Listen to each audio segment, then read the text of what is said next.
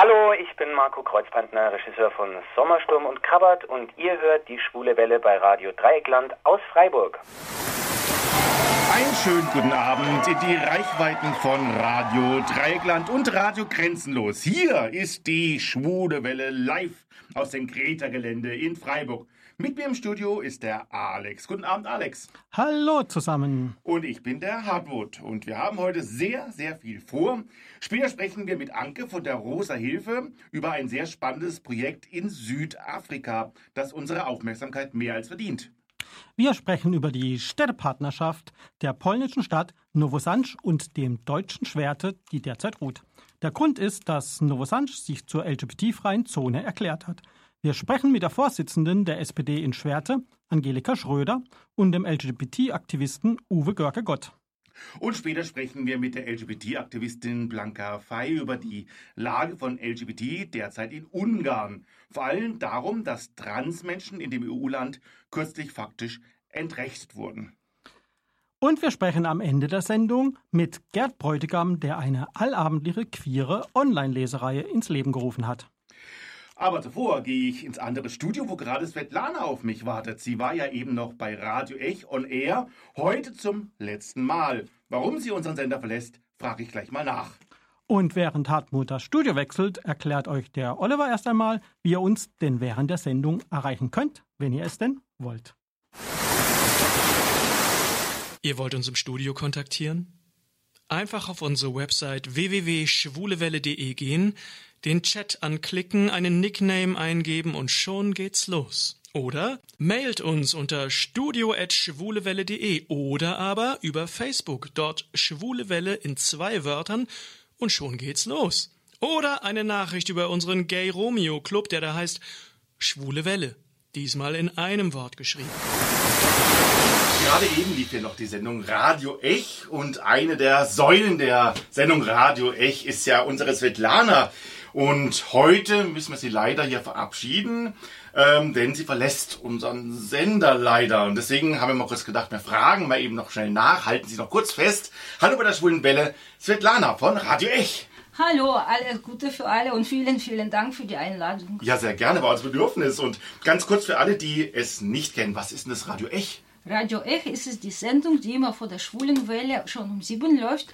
Und ursprünglich haben wir gesagt, das ist eine Sendung, eine russische Redaktion nennen wir das, äh, die auf Russisch und Deutsch über Ereignisse, die in welchen Beziehung zu Russland haben, erzählen. Aber die Sendung ist schon über 25 Jahre alt.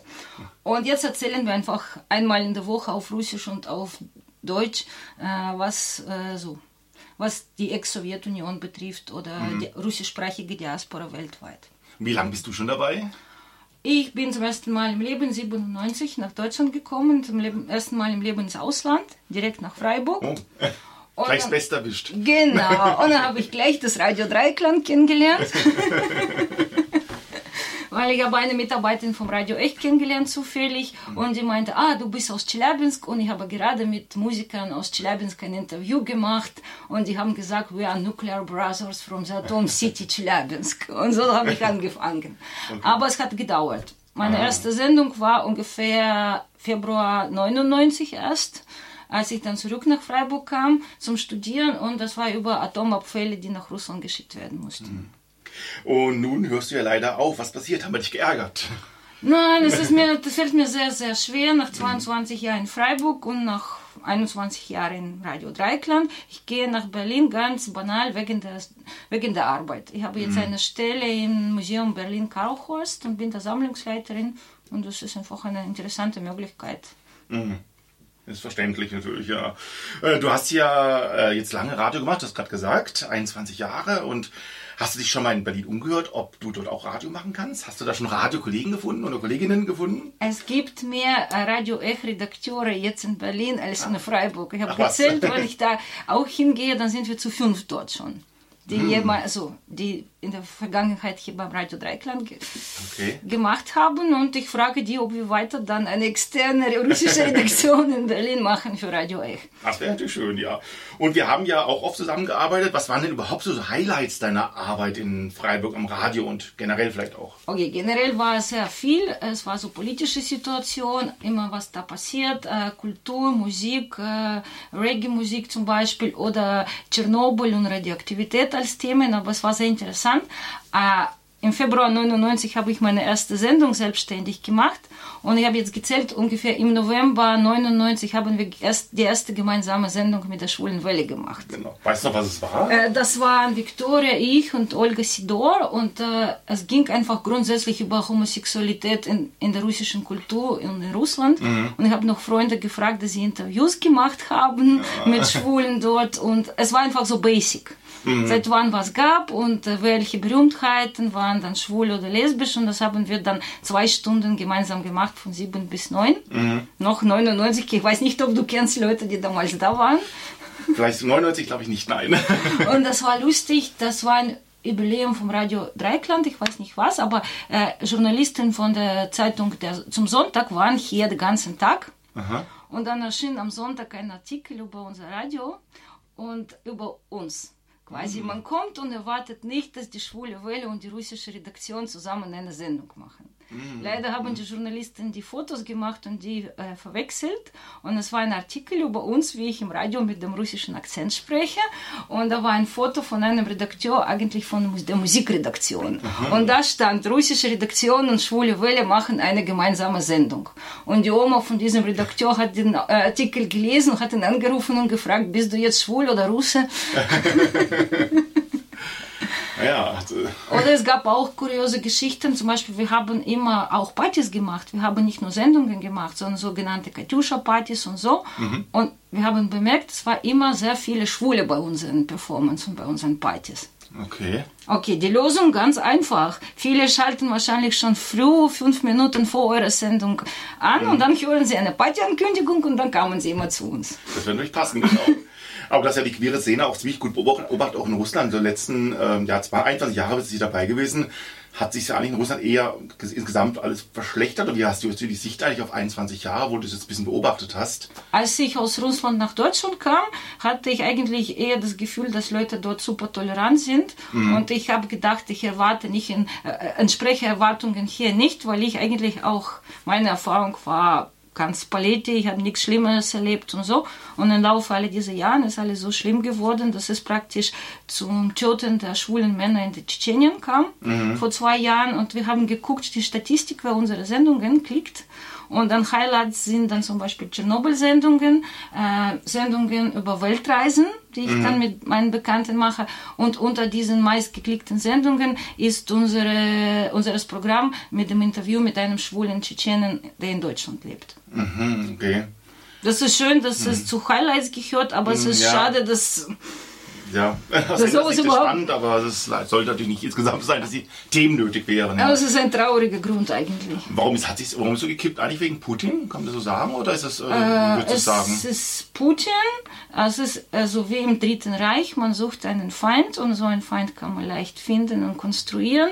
Und natürlich alle diese Konservatismus, Traditionalismus oder zum Beispiel auch russische Orthodoxie oder Islam, die mhm. sind alle gegen Schwule und Mhm. Halt in Tschetschenien, in der Republik, die zur Russischen Föderation gehört, kam es sogar dazu, dass Menschen einfach verhaftet und gefoltert und getötet wurden. Mhm. Und dann war eine große Aktion, dass die LGBT-Organisationen äh, Schwule und Lesben aus Tschetschenien in den Westen evakuieren mussten. Und so mhm. wurden einige hunderte Menschen gerettet. Mhm. Wenn du so nach Russland jetzt momentan schaust, so, ist das alles für dich nur so deprimierend oder hast du es gibt es auch Sachen, wo du sagst, da hast du auch Hoffnung. Da gibt es Sachen, äh, wo du denkst, okay, da tut sich vielleicht doch irgendwas mal in den nächsten Jahren. Jetzt ist sehr deprimierend alles. Ja, deprimierend, ne? Und das ist deprimierend schon seit über zehn Jahren, würde ich sagen. Mhm. Das heißt, Sie müssen weiter senden. Ne? Also müssen das in Berlin auch weitermachen. Wir haben vorhin schon kurz gesagt, vielleicht können wir auch mal Korrespondentenberichte aus Berlin Ja, ganz gern. Da gibt es auch eine Ex-Redakteurin von Radio X, Lata, die auch Okay. viele Jahre da gearbeitet hat. Und die hat zum Beispiel diese Organisation Quartiere russischsprachige Schwule, Lesben und ihre Freunde gegründet. Ah, okay. Ja, und Das das also Radio X hat auch so beigetragen zur schwul-lesbischen Bewegung in Deutschland schon. ja, unser, unser langjähriger auch Mitmoderator und äh, Welle Sebastian, der war ja auch mal in Berlin, hat auch mal irgendwo einen queeren Sender irgendwo mitgemacht. Weiß nicht, ob es dasselbe ist oder was ganz anderes war, aber scheint ja einiges in Berlin dazu geben. Also du wirst da nicht äh, verdrusten radiomäßig, wenn du was machen möchtest. Aber Freiburg werde ich vermissen. Ja. Aber die Corona-Krise hat gezeigt, man kann jetzt auch Entfernung äh, Zusammensendungen machen. Genau. Und das, trotzdem- das planen wir. Aber trotzdem ist es schön, dass du ins Studio gekommen bist heute. Äh, trotz, wir hätten es auch telefonisch machen können, aber du hast gesagt, nee, du kommst, bleibst noch gerne hier und wir reden hier im Studio. Ja, Svetlana, äh, nun lassen wir dich natürlich schweren Herzens gehen. Ich hoffe aber, man sieht und hört sich also auf anderen Wegen weiter. Das Team der Schwulen Welle wünscht dir auf jeden Fall einen guten Start in der Hauptstadt und vergess unser Freiburg nicht und uns hier. Vielen Dank, vielen Dank für die Einladung, vielen Dank für alles und viel Erfolg für die Schwule Welle. Und ich hoffe, wir bleiben in Kontakt und machen noch weitere Sendungen Würde sehr zusammen. freuen, ja. Man kommt ja auch mal nach Berlin, vielleicht sieht man sich hier Ja, und bitte, alle sind eingeladen Sehr schön. nach Berlin. Ja, das war Svetlana von Radio Echt, die heute zum letzten Mal auf Sendung vorhin vielleicht noch so war, oder die letzte Sendung, beziehungsweise deine eigene richtige war gar nicht heute direkt, sondern die war, war das Samstag. Samstag hast du die gemacht, genau. Und wir sprechen noch einer kurzen Musik gleich mit einem ganz anderen, zu einem ganz anderen Thema. Es geht um ein Kinderhaus in Südafrika. Zuvor hören wir aber den Sänger, Geiger und Songwriter aus Kasan, aus Russland, Maxim, ähm, der ja kürzlich bei uns mal wieder in, auf der Sendung, in der Sendung war. Dieter plauderte mit ihm und stellte seinen neuen Song vor. Und wir hören nun seinen Song Tipsy in Love. Ich freue mich nun mit Anke von der Rosa Hilfe Freiburg sprechen zu können. Konkret möchte ich mit ihr über ein Pilotprojekt sprechen, das die Rosa Hilfe unterstützt. Es heißt Hokisa, das für Homes for Kids in South Africa übersetzt ein Zuhause für Kinder in Südafrika steht. Was das genau ist und um was es genau geht, wollen wir nun nachfragen. Herzlich willkommen bei der Schwulen Welle in Freiburg, Anke Rieddorf. Hallo, danke. Anke, was genau kann ich mir denn mit unter Hokisa vorstellen? Konkret geht es ja um ein Kinderhaus. Was ist denn ein Kinderhaus? Ja, ein Kinderhaus ist sowas, was man früher als Kinderheim bezeichnet hätte. Es ist einfach ein Ort, wo Kinder leben können, die keine Eltern mehr haben oder die sonst keinen Ort haben, wo sie hin können. Und in dem Hokisa Kinderhaus ist es so, dass man sich da aber eher als eine große Familie versteht. Also da sind im Moment 20 Kinder, die dort leben mit den Erwachsenen zusammen. Okay, und wo genau ist es in Südafrika? Südafrika in der Nähe von äh, Kapstadt in einem Township. Okay, sind die Kinder eigentlich teilweise auch selbst äh, mit HIV infiziert? Ist das ein Kriterium für die Aufnahme oder wie muss ich mir das vorstellen? Genau, also das sind äh, Kinder, ähm, deren Eltern häufig an HIV gestorben sind, an AIDS. Ähm, und die Kinder sind teilweise auch HIV-positiv, also nicht alle. Ähm, es werden auch andere Kinder aufgenommen, äh, die in Not geraten, aber ähm, das äh, Kinderhaus gilt als spezialisiert auf HIV-positive Kinder und Jugendliche. Und es gibt auch einen Arzt im Team, der dort mitarbeitet. Weißt du, welche Altersspanne das sind? Sind es ganz kleine Kinder oder wie, wie alt sind die so ungefähr? Ähm, das ist eine ziemlich große äh, Altersspanne. Das äh, gibt es ja auch schon eine Weile. Da kommen wir wahrscheinlich gleich noch drauf. Ähm, deswegen ganz, ganz unterschiedliche Altersgruppen. Ja. Mhm. Was ist denn das Ziel des Kinderhauses? Wie kann den Kindern geholfen werden? Welches, welche Angebote gibt es dort? Ja, das Ziel des Kinderhauses ist hauptsächlich, ihnen ein Zuhause zu bieten, also einen Ort, wo sie ähm, sicher sind, gut betreut werden, ähm, wo dafür gesorgt wird, ähm, dass sie in die Schule gehen. Ähm, ja, und sie haben halt keine Eltern mehr. Ne? Also das ist wirklich der wichtigste Punkt, zu sagen, okay, die Kinder können dort äh, leben. Ähm, die, die es benötigen, bekommen äh, Medikamente, also eine gute medizinische ähm, Versorgung. Ähm, und was auch gemacht wird, ist äh, Aufklärungsarbeit zu HIV-Aids ähm, in der Community dann dort im Township auch. Und wie lange gibt es Projekt, das, das Projekt an sich schon und wie kam es generell zustande? Also das Projekt gibt es jetzt schon fast 20 Jahre. Das ist entstanden ähm, oder die Initiative wurde ergriffen 2001, ähm, als äh, AIDS ziemlich verbreitet war, ähm, dortmals dort und viele Kinder auf der Straße äh, gelebt haben, gebettelt haben und auch starben, weil sie einfach mhm. keine medizinische Betreuung hatten. Und ähm, das Kinderhaus wurde dann am Welt-Aids-Tag 2002 eröffnet, am 1.12. Okay. Und welche Erfolge gibt es für das Projekt schon? Ich meine, 2001, da sind einige Kinder wahrscheinlich schon erwachsen und äh, haben es hoffentlich gut durchstanden? Genau, also ähm, es gibt jetzt schon äh, Kinder, die erwachsen sind, ähm, also zwei Generationen von Kindern, die schon ähm, ihren eigenen Lebensweg gehen, selbstständig mhm. leben. Und ähm, es gibt auch ein äh, Buch, was veröffentlicht wurde mit deren Geschichten. Ähm, und äh, das Kinderhaus wurde sogar auch äh, ausgezeichnet auf einem Ärztekongress, weil ähm, es so ein Modellprojekt war zum Einsatz von AIDS-hemmenden Medikamenten unter den Bedingungen einer Armensiedlung. Mhm. Ja, so ein Projekt ist ja ziemlich sehr aufwendig und kostet ja auch wahnsinnig viel. Wer finanziert das Ganze denn eigentlich? Ja, es finanziert sich äh, zum größten Teil durch private äh, Spenden. Also das macht ungefähr zwei Drittel ähm, der Einnahmen aus. Ähm, dann, ähm, also wir sind ja über dieses Projekt gekommen, da kommen wir auch gleich wahrscheinlich noch mhm. drauf, ähm, über den Autor äh, Lutz van Dijk, äh, mhm. mit dem wir eine Lesung planen.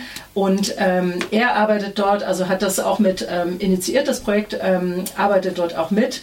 Und ein Teil seiner Einnahmen fließen auch dahin. Also das mhm. ist auch noch ein Teil der Finanzierung. Und dann gibt es noch ungefähr 10 Prozent, äh, die vom Staat zugeschossen werden, die jeder beantragen kann, der ein Pflegekind aufnimmt.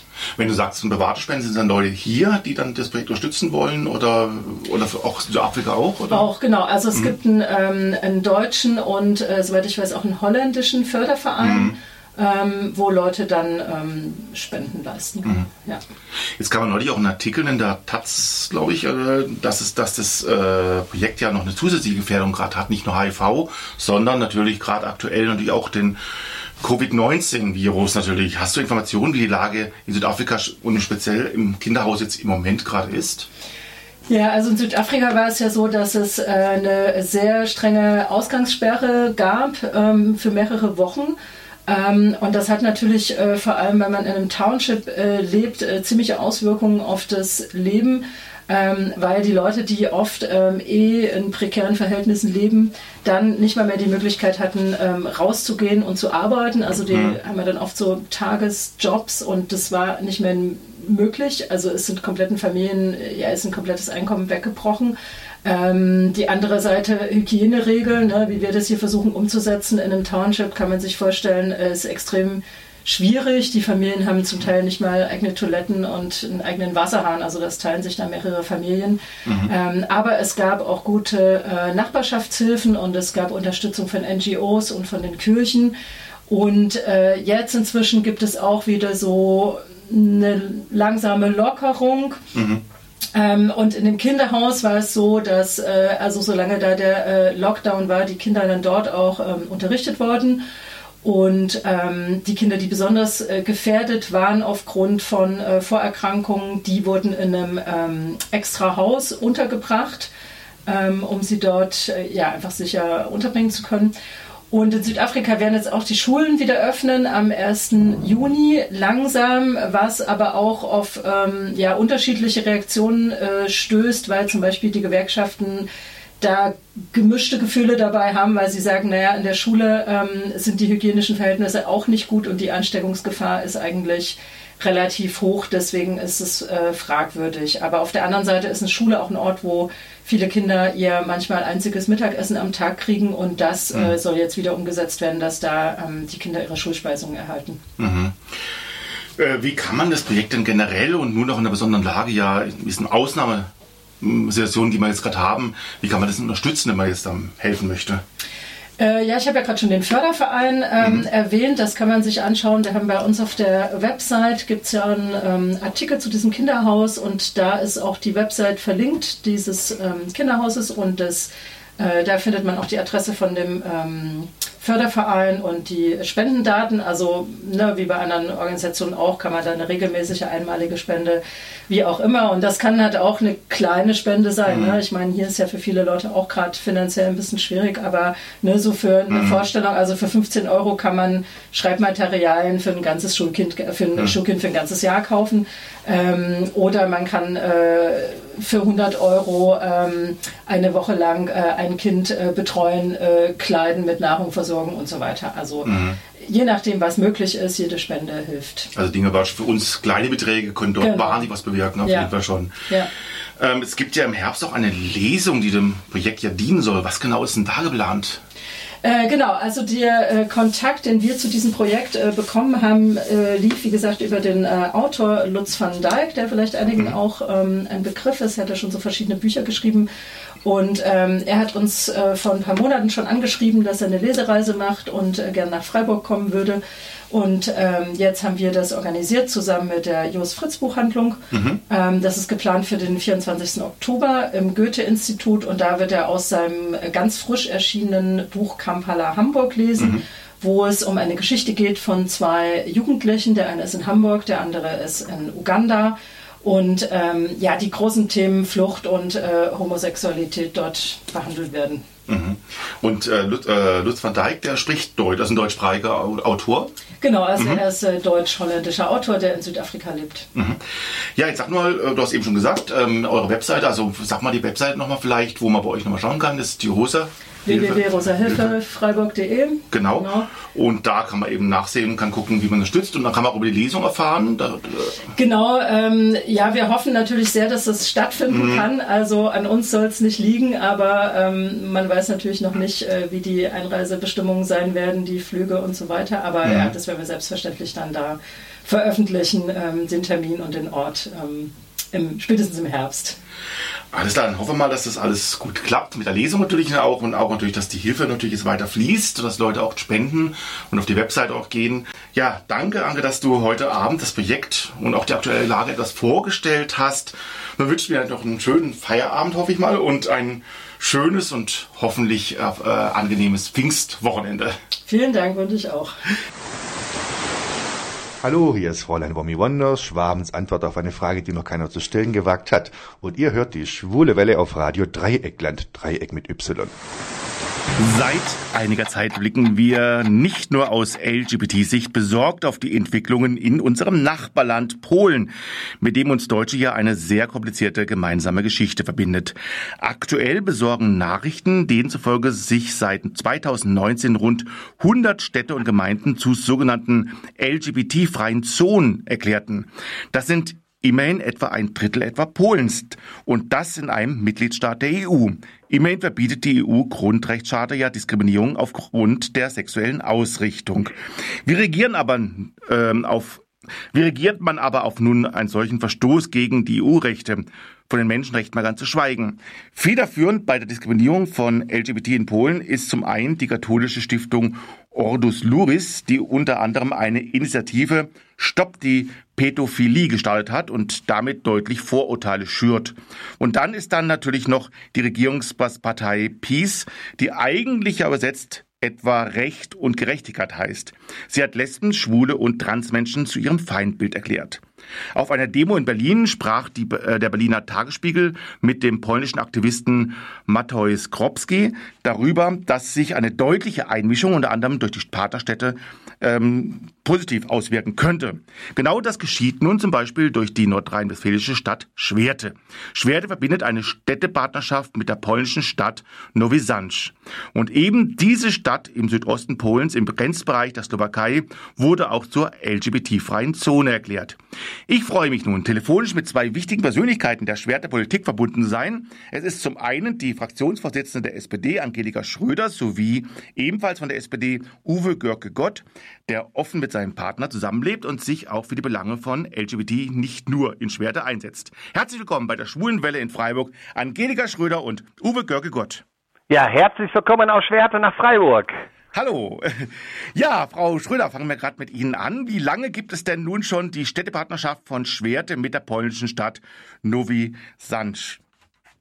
Also wir haben 1980 äh, schon eine Städtepartnerschaftsgesellschaft gegründet und bereits 90 äh, gab es eine Partnerschaft mit Novi Sange, mhm. äh, die damals von dem Historiker Jan Zabrowski äh, aus Warschau und unserem damaligen äh, Stadtdirektor Ernst Schmerbeck gegründet wurde. Mhm.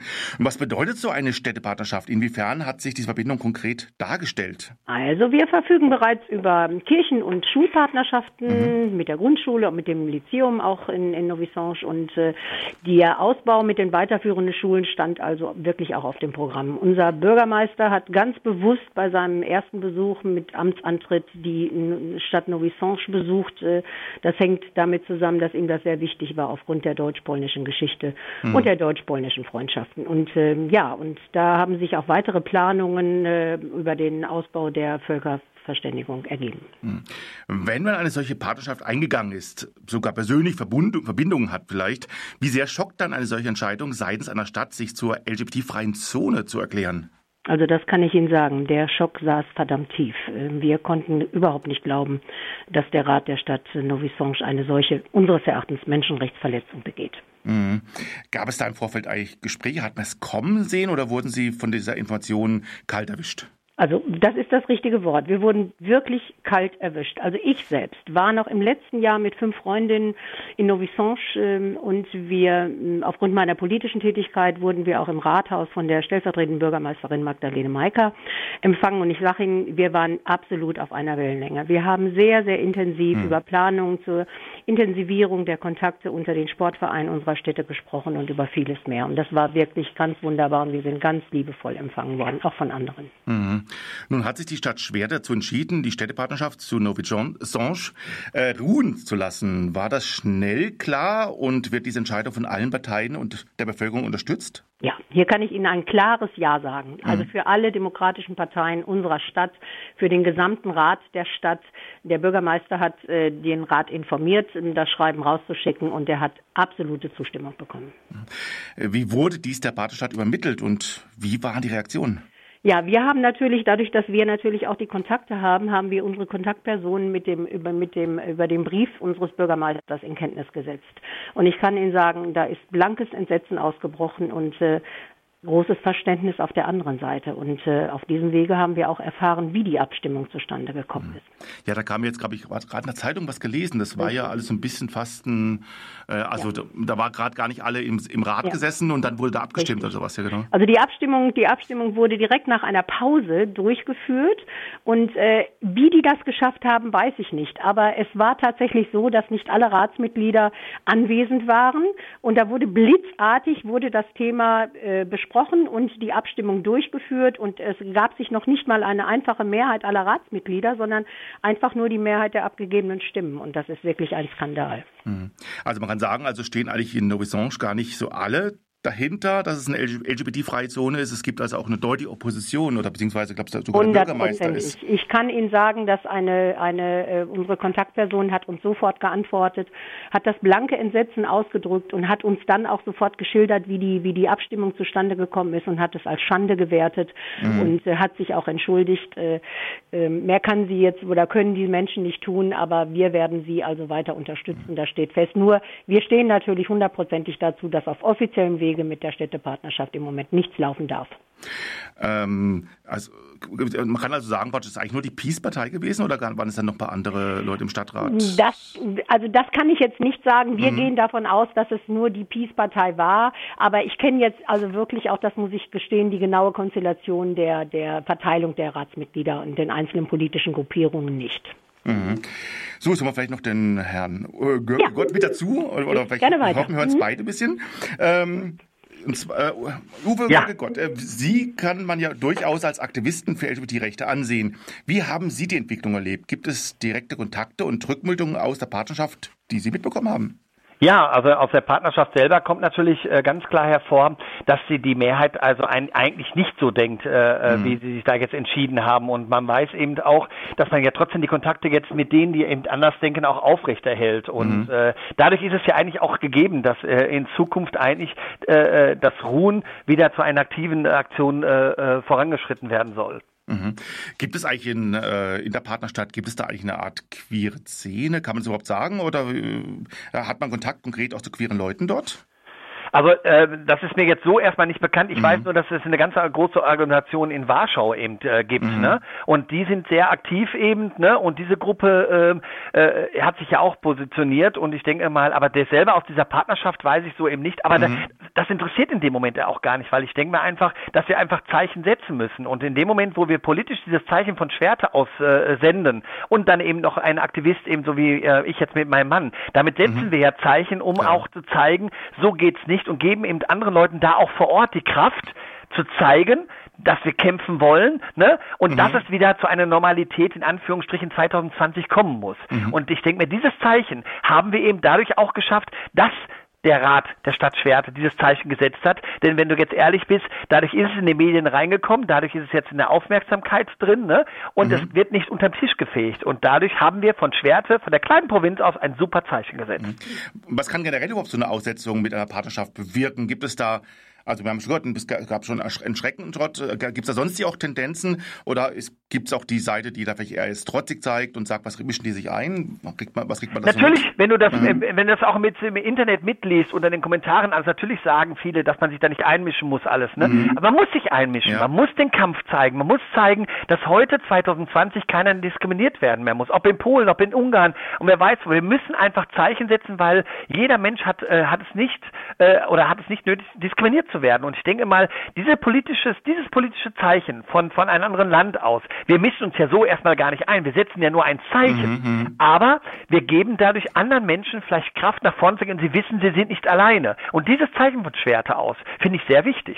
Mhm. Ja, auf jeden Fall. Was kann man noch tun, um die polnische Nachbarstadt äh, äh oder äh, Stadt äh, oder gegebenenfalls auch die ganzen Leute zum Umdenken zu bringen? Am schlimmsten ist ja, wenn man nicht mehr miteinander redet. Also es gibt also jetzt Gespräche demnach. Es, es gibt äh, Gespräche. Wir haben ja auch den, äh, wie Frau Schröder gerade schon gesagt hat, mhm. wir haben ja auch diesen Brief bekommen von dem Bürgermeister. Ne? Mhm. Also es ist ja ein intensiven, also die jetzt auch letztes Jahr vor Ort waren, die haben ja einen Kontakt telefonisch, schriftlich mit diesen, äh, mit diesen Menschen. Ne? Mhm. Und wir werden natürlich versuchen, wenn die Corona-Zeit vorbei ist, ne, diese Kontakte aufrechtzuerhalten und wieder ein Zeichen zu setzen. Und da sind ja alle politischen Ausrichtungen gefragt eben. Ne? Nur mhm. bei uns eben in Schwerte ist natürlich was nach vorne geprescht eben und das ist gut so. Und das war immer das soziale Ding von der SPD. Ne? Und mhm. deswegen wird von da aus natürlich vielleicht noch mehr kommen als vielleicht von anderen Parteien. Mhm.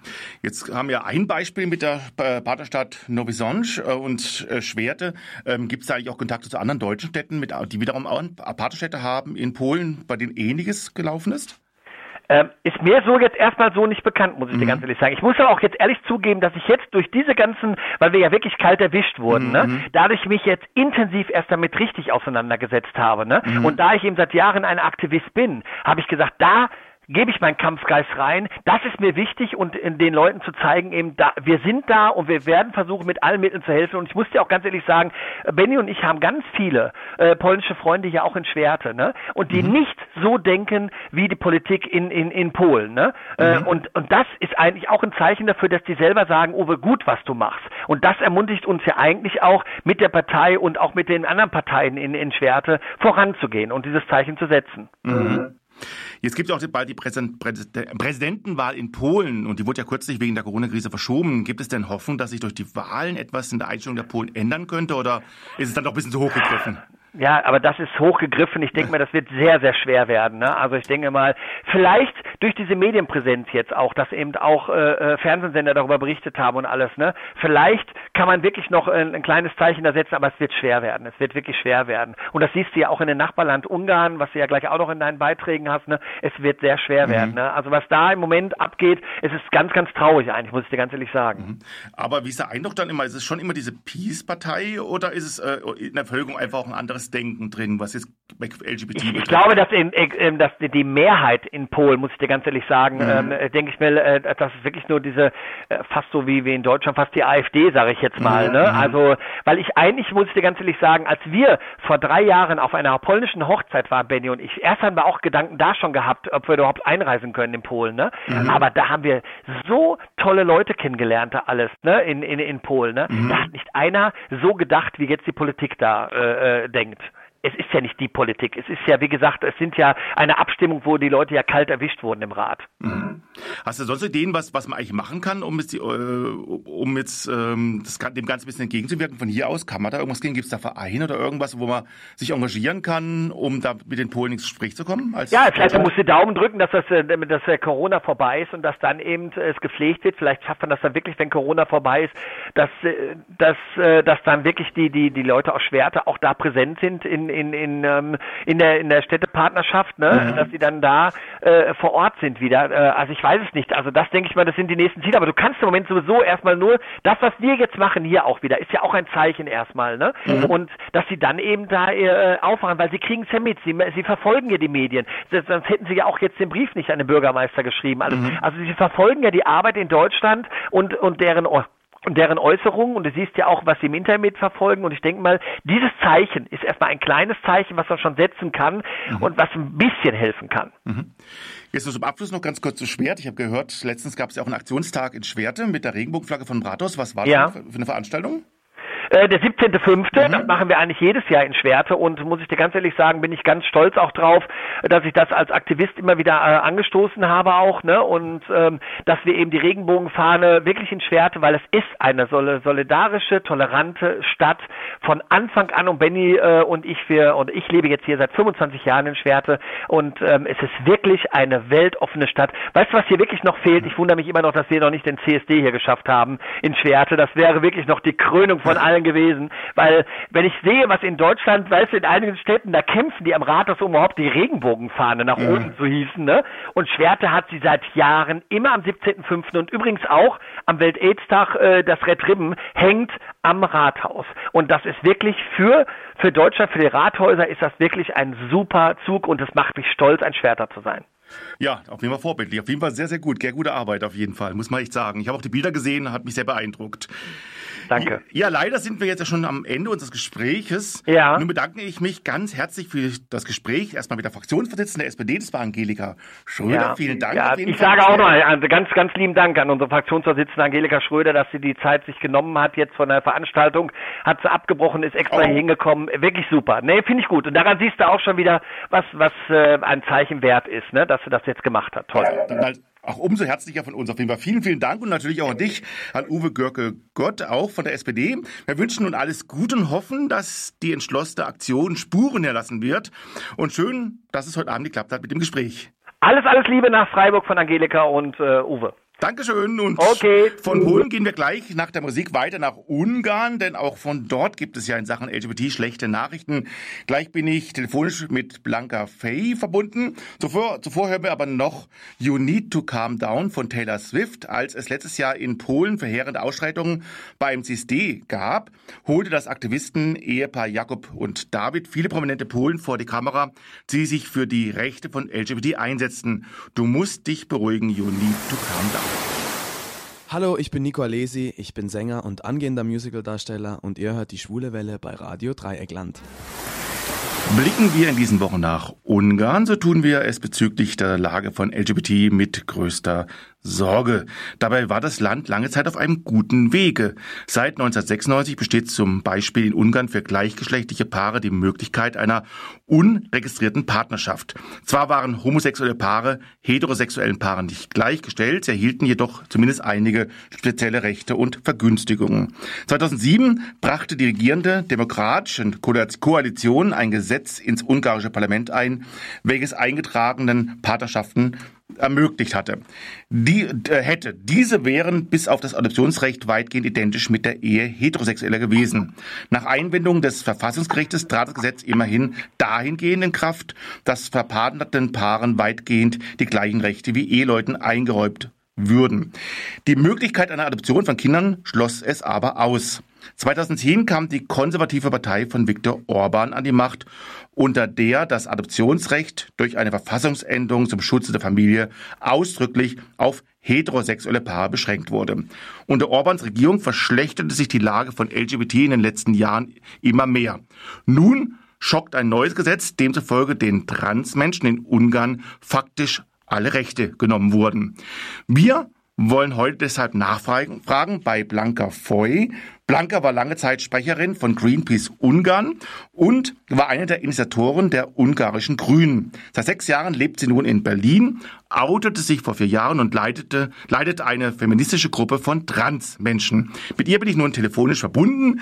Herzlich willkommen bei der Schwulen Welle in Freiburg, Blanka Foy. Mm, hallo, guten Abend. Guten Abend, Blanka. Bevor wir über das neue Gesetz sprechen, wie würdest du denn die Lage von LGBT generell in Ungarn derzeit, derzeit einschätzen? Wie, äh, was hat sich unter Orban verändert? Äh, ich würde sagen, äh, es ist spannend. Äh, was ich am wichtigsten finde, ist, dass es diese Kampagne gegen unsere Rechte mhm und es gab schon einige kürzere Runde, war eindeutig von oben nach unten, unten geführt. Mhm. So, äh, die Bevölkerung macht das nicht mit. Mhm. Äh, zum Beispiel, wenn ich zum ersten Mal in meiner Transition nach Hause gefahren bin, dann habe ich schon ziemlich lustig ausgesehen. Äh, ich war ein Mann mit in Frauenklamotten, offensichtlich. Mhm. Äh, tolle Bartschatten, hübscher Rock. Ich hatte Todesangst und äh, ich war sehr, sehr, sehr überrascht, wie äh, gut äh, die Menschen damit auf der Straße umgegangen sind. Mhm. Was die Regierung macht, ist eine andere Hausnummer. Mhm. Nun wurde mit 133 zu 57 Stimmen ein Gesetzesentwurf der regierenden rechten Fidesz-Partei angenommen, das die Rechte von Transmenschen mehr als beschneidet. Was genau ist denn da geschehen? Äh, Sie haben einen neuen Begriff äh, eingeführt, äh, Geschlecht und Geburt, nämlich bis jetzt äh, war ein anderer Begriff äh, benutzt. Und äh, darüber sagen sie, dass äh, es äh, besteht an die Chromosome und äh, an die offensichtlichen äh, äußeren Geschlechtsmerkmalen. Und äh, laut ihrer Erklärung, es kann man sowieso vollständig nicht verändern. Mhm. Also es bleibt so. Und äh, das kann, mich, kann man nicht verändern.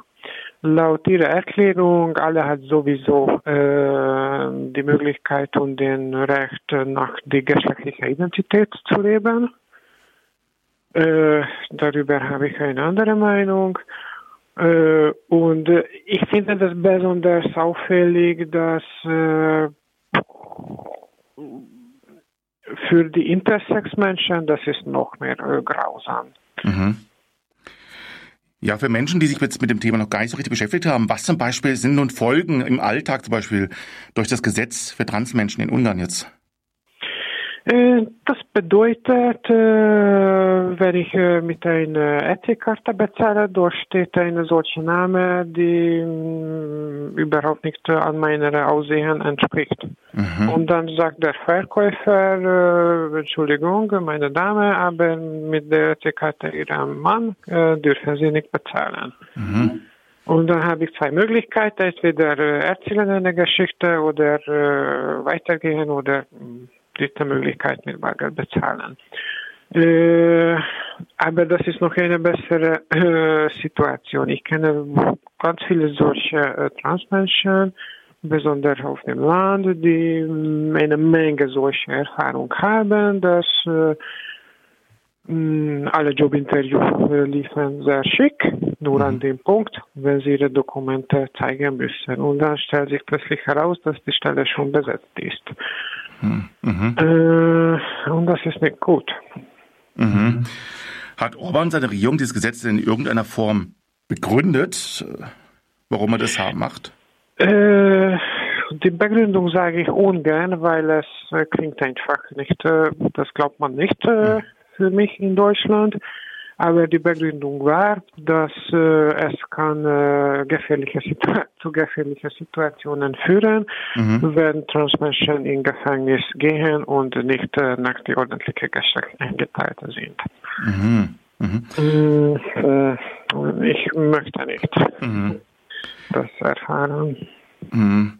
Ähm, um es nun so zu verstehen, können Transmenschen sich aber in Ungarn weiterhin Geschlechtsumwandlungen unterziehen? Geht das rein von medizinischen, geht es äh, weiter? Das ist nicht äh, mit dem äh, Ausweisen äh, gebunden. So mhm. theoretisch ja. Das Problem ist, dass die Regierung äh, hat eine sehr gute Erfahrung daran, wie können sie einfach wirken mit äh, nicht äh, gesetzlichen Mitteln und Wegen. Und äh, ganz oft hatten die Ärzte gesagt, okay, ich äh, mache die Hormontherapie mit oder äh, wir können die Geschlechts geschlechtsangleichende OP durchführen. Äh, und äh, du wirst sowieso die richtigen Dokumente bekommen. Jetzt, äh, wenn sie nicht die richtigen Dokumente bekommen, mhm. das kann äh, wohl einen guten Grund für viele Ärzte sagen, dass eher machen wir das nicht. Mhm. Ist das Gesetz denn eigentlich jetzt schon durch oder kann es noch verhindert werden durch irgendetwas? Äh, heute hat äh, der Staatspräsident das unterschrieben, mhm. so das Gesetz ist in Kraft getreten. Äh, der Ombudsmann hat noch die Möglichkeit, das zu dem äh, Grundgesetzgericht zu schicken. Mhm. Damit ist es interessant, dass eigentlich äh, diese Rechte der Transmenschen, dass wir äh, die äh, angemessene nötige Dokumente haben dürfen, hat schon dieser Grundgesetz schon einmal äh, anerkannt und bestätigt. Mhm. Auch laut dem Grundgesetz, was diese jetzige Regierung gemacht hat. Mhm. So, was die Regierung gemacht hat, war eindeutig gegen ihre äh, Grundgesetz. Das ist bewiesen. Mhm. Auch auf eindeutige rechtliche Wege. Äh, trotzdem bin ich nicht besonders optimistisch, weil diese Menschen sind schon ziemlich äh, wie mm, Puppen und machen, was äh, Viktor Orban ihm sagt. Mhm. Entspricht eigentlich die Homophobie und Transphobie der ungarischen Regierung auch die Einstellung des größten Teils der Bevölkerung? Oder ist es kann, man das nicht sagen? Äh, die persönlichen Erfahrungen sind sehr unterschiedlich. Mhm. Äh, es gibt äh, es gibt einige sehr hässliche Geschichten. Zum Beispiel eigentlich, das war eine hetero junge Frau. Sie hatte eine Regenbogenfarbtasche an einem welche Veranstaltungen in einem Dorf und sie wurde sehr, sehr äh, hässlich äh, geprügelt. Auch äh, ihrem Freund und auch äh, ihrem Großvater, äh, mhm. der ihn verteidigen wollte. Sowas kann passieren. Äh, das ist nicht wahrscheinlich, aber äh, das mhm. ist eindeutig möglich. Über äh, diese Gesetzentwurf würde ich äh, hm, zitieren eine äh, Forschung, das hat äh, vor anderthalb Jahren gesagt oder gezeigt, dass äh, 71 Prozent der Bevölkerung sagt, dass äh, hat überhaupt nicht dagegen, dass wir Transmenschen diesen Recht haben. Mhm. Mm, so die Erfahrungen sind unterschiedlich. Okay. Ähm, ist abzusehen, ob Viktor Orban diesem Gesetz weitere Einschränkungen für LGBT-Menschen an sich folgen lassen wird? Äh, gute Frage. Das mhm. wissen wir, dass äh, sie spielen sehr gern mit äh, Feindbildern. Mhm. Und etwa drei Jahre lang läuft ständig äh, echt ohne Pause, ohne Komma, ohne Punkt ein Hasskamping gegen Migranten mhm. auch wenn in Ungarn äh, tatsächlich keine geflüchteten Menschen sind. Mhm. Äh, das ist schon äh, nach drei Jahren ein bisschen müde. Wenn äh, du ständig redest, dass kommen die Geflüchteten und nehmen deinen Job und deine Frau und deine Tochter weg, aber keiner ist in dem Land, das geht einige Zeit lang äh, nicht mehr. Und äh, jetzt sind die Romas an der Menükarte, mhm. äh, die eine die einen Gerichtsprozess gewonnen haben, weil sie äh, seg segregiert wurden in einer Schule. Mhm. Aber äh, es gab einige solche Artikel in den äh, Regierungen, in den Zeitungen der Regierung, die schon eindeutig gegen Transmenschen waren. Und ich denke, wir sind äh, bestimmt eine Möglichkeit für die nächste Feindbild und sie nur testen die Wasser, wie die Bevölkerung darauf reagiert. Mhm. In einem Interview mit der Taz hast du ja neulich geäußert, dass du in dem mehr als dem diskriminierenden Gesetz auch eine Chance siehst. Wie hast denn du das gemeint? Äh, diese gesetzliche Möglichkeit, dass wir die Dokumente verändern können, äh, zwei Jahre lang existiert in der Tat nicht. Mhm. Theoretisch war das früher und hat die Regierung gesagt, wir machen eine Pause und dann machen wir weiter, wenn alles äh, transparent und logisch und gut geregelt ist. Und äh, in diesen letzten zwei Jahren äh, das äh, verursachte so viel Wut und Frust an die Transmenschen, dass äh, viel mehr äh, hat sich dafür entschieden, dass ich nehme die Öffentlichkeit, ich rede über meine Erfahrungen. Und äh, dieser Gesetzentwurf hat äh, eine sehr starke Unterstützung auch äh, ins Leben gerufen von äh, äh, verschiedenen Schwesterorganisationen, die bis jetzt äh, nicht anwesend war oder nicht spürbar war. So mh, wie in Physik dieser Gesetz ist, ein, ein Kraft oder ein Druck, er erweckte eine Gegenkraft oder einen Gegendruck. Mhm. Das passierte jetzt auch und das als äh, Transaktivistin zu erfahren ist, ich muss sagen, gut. Mhm. Wir sind nicht allein. Aber wie ist also der Eindruck, ist Orban und seine Partei einig, derzeit überhaupt zu stoppen? Siehst du Chancen, dass sich da was langfristig ändert? Äh, das ist eine gute Frage. Mhm. Und ich denke, das ist äh, in Deutschland eine sehr relevante Frage. Äh, und darüber hat einiges auch in meinem Kopf und in meinem Herzen in den letzten Wochen äh, sich geändert mit dieser, mit meiner Transition, ich habe sehr viel Unterstützung von dem deutschen Staat bekommen und ich bin dafür sehr dankbar. Und das, das war für mich eine sehr berührende Erfahrung, die ich noch nicht äh, konnte, dass ein Staat mich in dieser Sache unterstützen konnte. Mhm. Aber äh, und das ist schon eine sehr große Aber. Diese Diktatur, was in Ungarn gebaut wurde, konnte etabliert werden, weil Orban sehr viel äh, ungarische Steuergeld an die deutsche äh, Autofabriken gibt. Mhm. Äh, und das ist überhaupt nicht okay. Und dieser Zusammenhang ist ganz eindeutig. Audi, BMW wahnsinnig viel Unterstützung bekommt. Die ungarische Geheimpolizei hat Umweltaktivisten äh, ins Gefängnis gebracht, die gegen eine ähm, Audi-Fabrik protestieren wollten. Mhm. Solche Sachen passieren in Ungarn. Äh, über wir wussten, dass zwischen internationalen großen Multis und äh, Diktaturen in Lateinamerika in den 80er Jahren passierten. Aber das passiert innerhalb der EU. Und äh, dank dieser Zusammenarbeit habe ich tatsächlich meine Heimat verloren.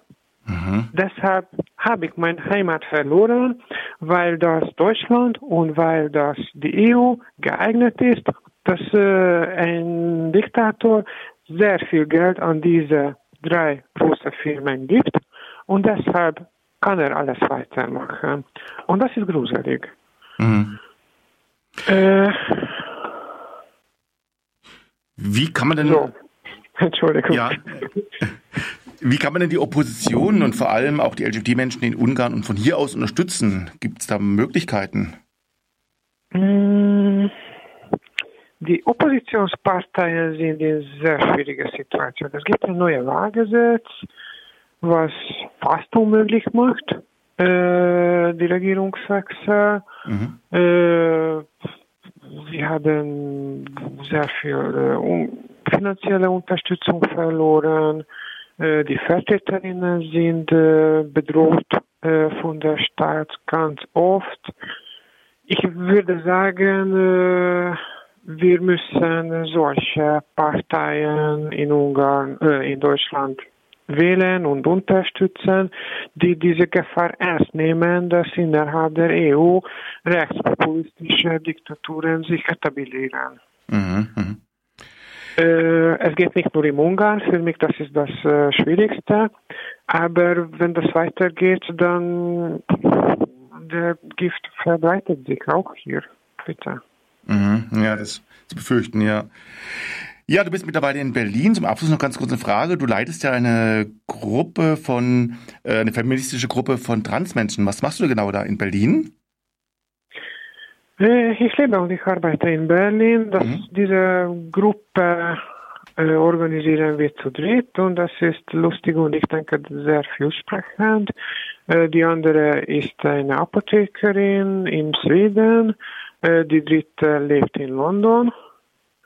Mhm. Äh, das bedeutet äh, eigentlich die Transmenschen, die äh, fähig sind, politische Aktivität zu machen, müssten und haben ihre Heimat schon verlassen. Mhm. Und nicht aus Spaß.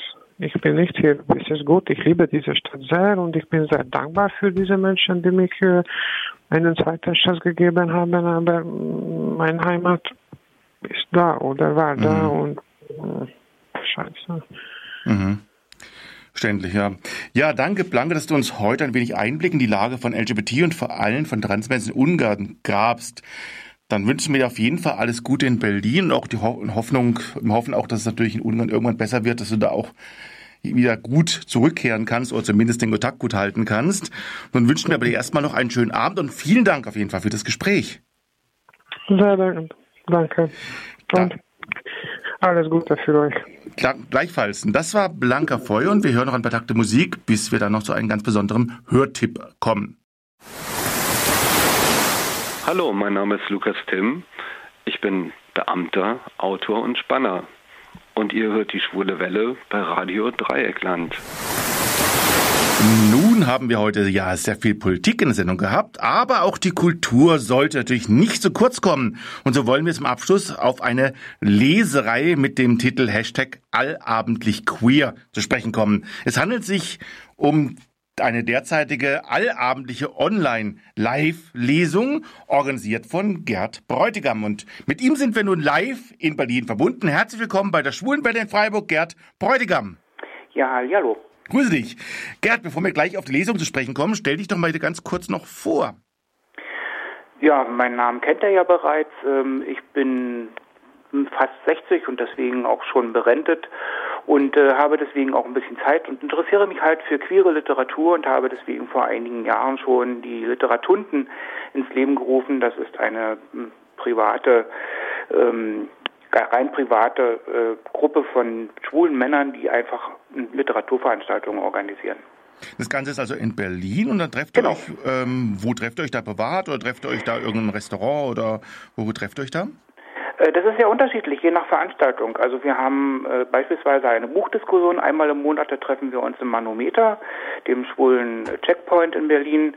Äh, wir haben eine Lesung mit unveröffentlichten Werken, nennt sich Queerread. Das ist in der Zentral- und Landesbibliothek in Berlin, die uns da auch sehr unterstützt. Mhm. Ja, und äh, wir haben beispielsweise auch eine Filmveranstaltung mit äh, Literaturverfilmungen äh, queerer Art und das machen wir zusammen mit der AHA. Das ist ein ja, ein, äh, auch ein Verein, der sich mit, mit queeren Kulturveranstaltungen letztendlich beschäftigt. Das klingt ja schon noch recht viel Arbeit auch und nach sehr viel Programm auf jeden Fall. Wie viele Leute seid ihr denn da, die da mitmachen?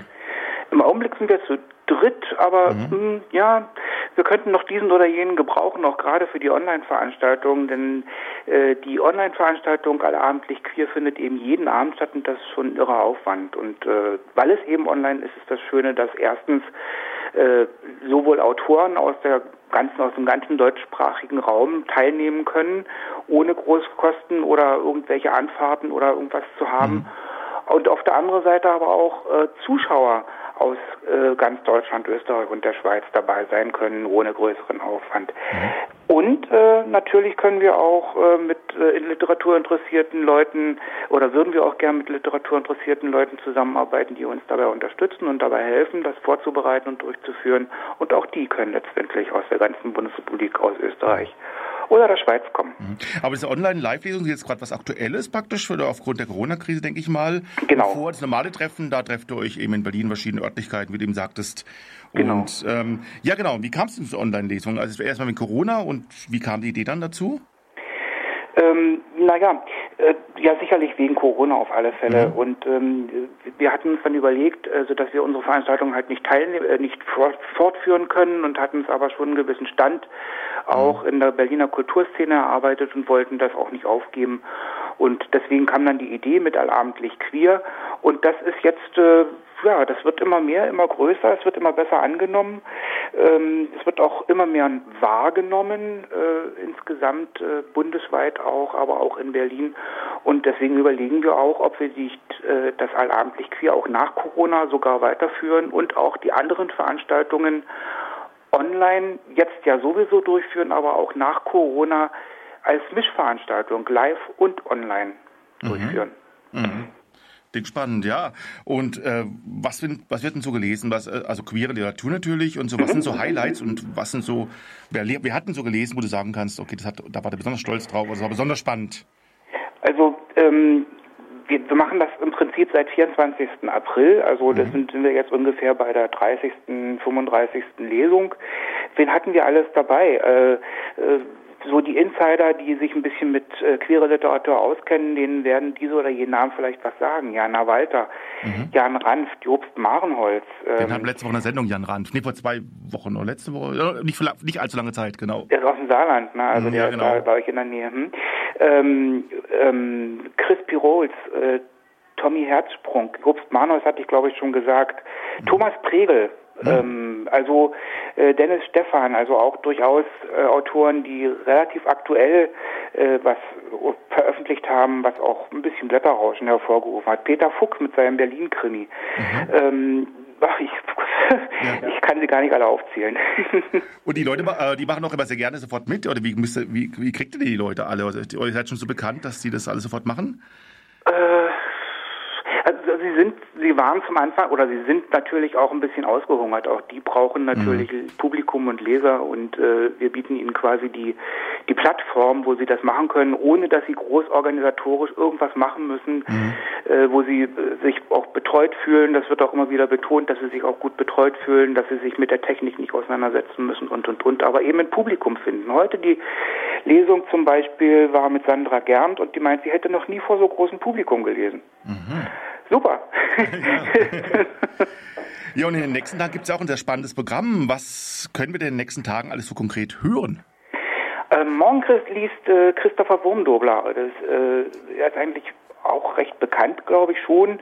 Ähm, dann äh, und zwar liest er aus seinem Großstadtroman Solo. Am Samstag liest Celia Jansson Simons aus Simons Lied.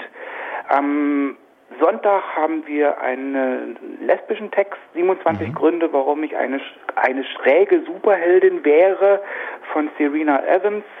Ähm, am Montag geht's weiter mit Jona Dreier, auch eigentlich eine Insidergröße zumindest. Kitty Vegas liest sie, Jobst Mahnholz liest noch einmal aus der linke Fuß des Gondoliere, was Anfang des Jahres in Neuauflage nochmal erschienen ist. Ähm, wir haben Gedichte von Kevin Jung, wir haben ähm, äh, Angriff der Maismenschen von Thomas Pregel nochmal in den nächsten Tagen. Wir haben wirklich äh, quer durchs Beet alles, mhm. was queere Literatur hergibt, von Gay Romance über Entwicklungsroman, Coming-out-Geschichte, ähm, eigentlich alles dabei. Spannend, ja. Und wer jetzt Lust bekommen hat, da auch mal teilzunehmen, ähm, wie kann man sich auch noch informieren über das Programm im Einzelnen und zum anderen, wie kann man dem Ganzen beiwohnen? Also das Ganze geht, wie gesagt, online über ein Zoom-Meeting. Das ist vom technischen Aufwand her für die Teilnehmer, für die Zuschauer am aller einfachsten. Sie brauchen nichts herunterladen. Sie können einfach über einen Zugangslink äh, teilnehmen. Ähm, und den Zugangslink finden Sie entweder auf den Seiten der Literatunden unter www.literatunden.de mhm. Veranstaltungen dann anklicken. Da findet man sie alle nach Tagen aufgelistet äh, und mit Programm oder äh, auf Facebook äh, in die Gruppe Literatunden gehen und auch dort bei den Veranstaltungen sind sie im Kalender jederzeit abrufbar und auch mit Link versehen.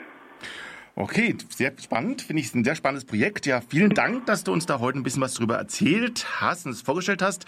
Nun wünschen wir weiterhin viel Erfolg und halt, halt uns da gerne auf dem Laufenden. Du bist ja gerade mitten in der Arbeit, glaube ich, ne? Du bist ja gerade eigentlich gar nicht, wir haben ja Glück gehabt, dass wir dich gekriegt haben gerade. Ja, ich mache auch äh, so ehrenamtliche Beratung im Manometer, den schwulen Checkpoint.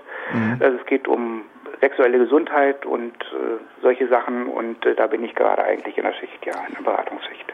Geht es noch lange heute oder hast du Bis um 10. Bis um 10. Okay, dann kann man dich jetzt auch noch anrufen jetzt. Genau. ja, dann dir noch einen schönen Abend und viel Erfolg dann auf jeden Fall. Liebe Grüße aus Freiburg und nach Berlin und nochmal vielen herzlichen Dank. Ja, ich habe zu danken. Das war Gerd Bräutigam aus Berlin. Wir sind fast am Ende unserer heutigen Sendung. Was ihr nächste Woche an dieser Stelle hören könnt, erfahrt ihr gleich. Hallo, ich bin Hanna Böhme, die Geschäftsführerin der Freiburger Wirtschaft, Touristik und Messe GmbH und KG und ihr hört die Schwule Welle bei Radio Dreieckland.